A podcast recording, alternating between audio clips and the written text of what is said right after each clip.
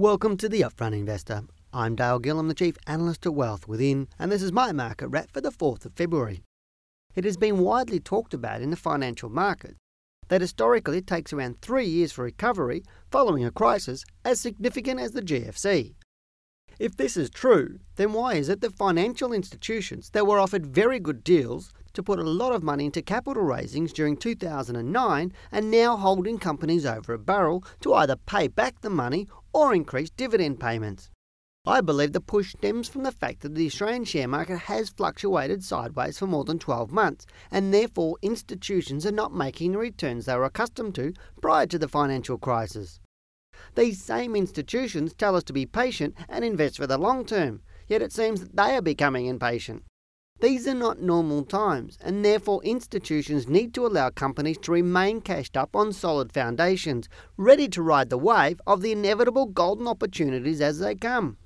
Whilst the winds appear to be changing in these volatile economic times, one major bad decision can turn around the entire future of a company. History has many examples of companies that have made costly mistakes and took many years to recover.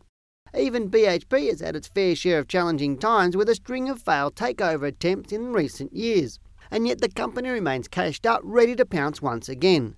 Cash is king, especially in volatile times, and I believe it's prudent for companies to hang on to their cash. So, what do we expect in the market? This week, the Australian share market threatened to pull back to the all important 4,800 point mark by making a low at 4,858 points on Monday. That said, the market rallied later in the week on the back of strong gains from some of the big miners to end the week on a high. What I find reassuring is that our market continues to weather both the political and natural storms over the past 12 months, which have presented huge challenges for Australians and for our economy. All things considered, I believe the market is holding up quite well despite the slow start to the year, and from a technical view is now starting to look bullish once again. This is supported by this week's rise above the November high of 4,885 points.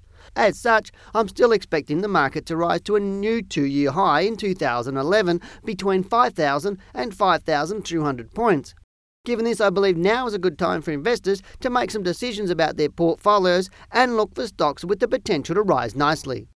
I'm Dale Gillham, the Chief Analyst at Wealth Within, and that's my market wrap.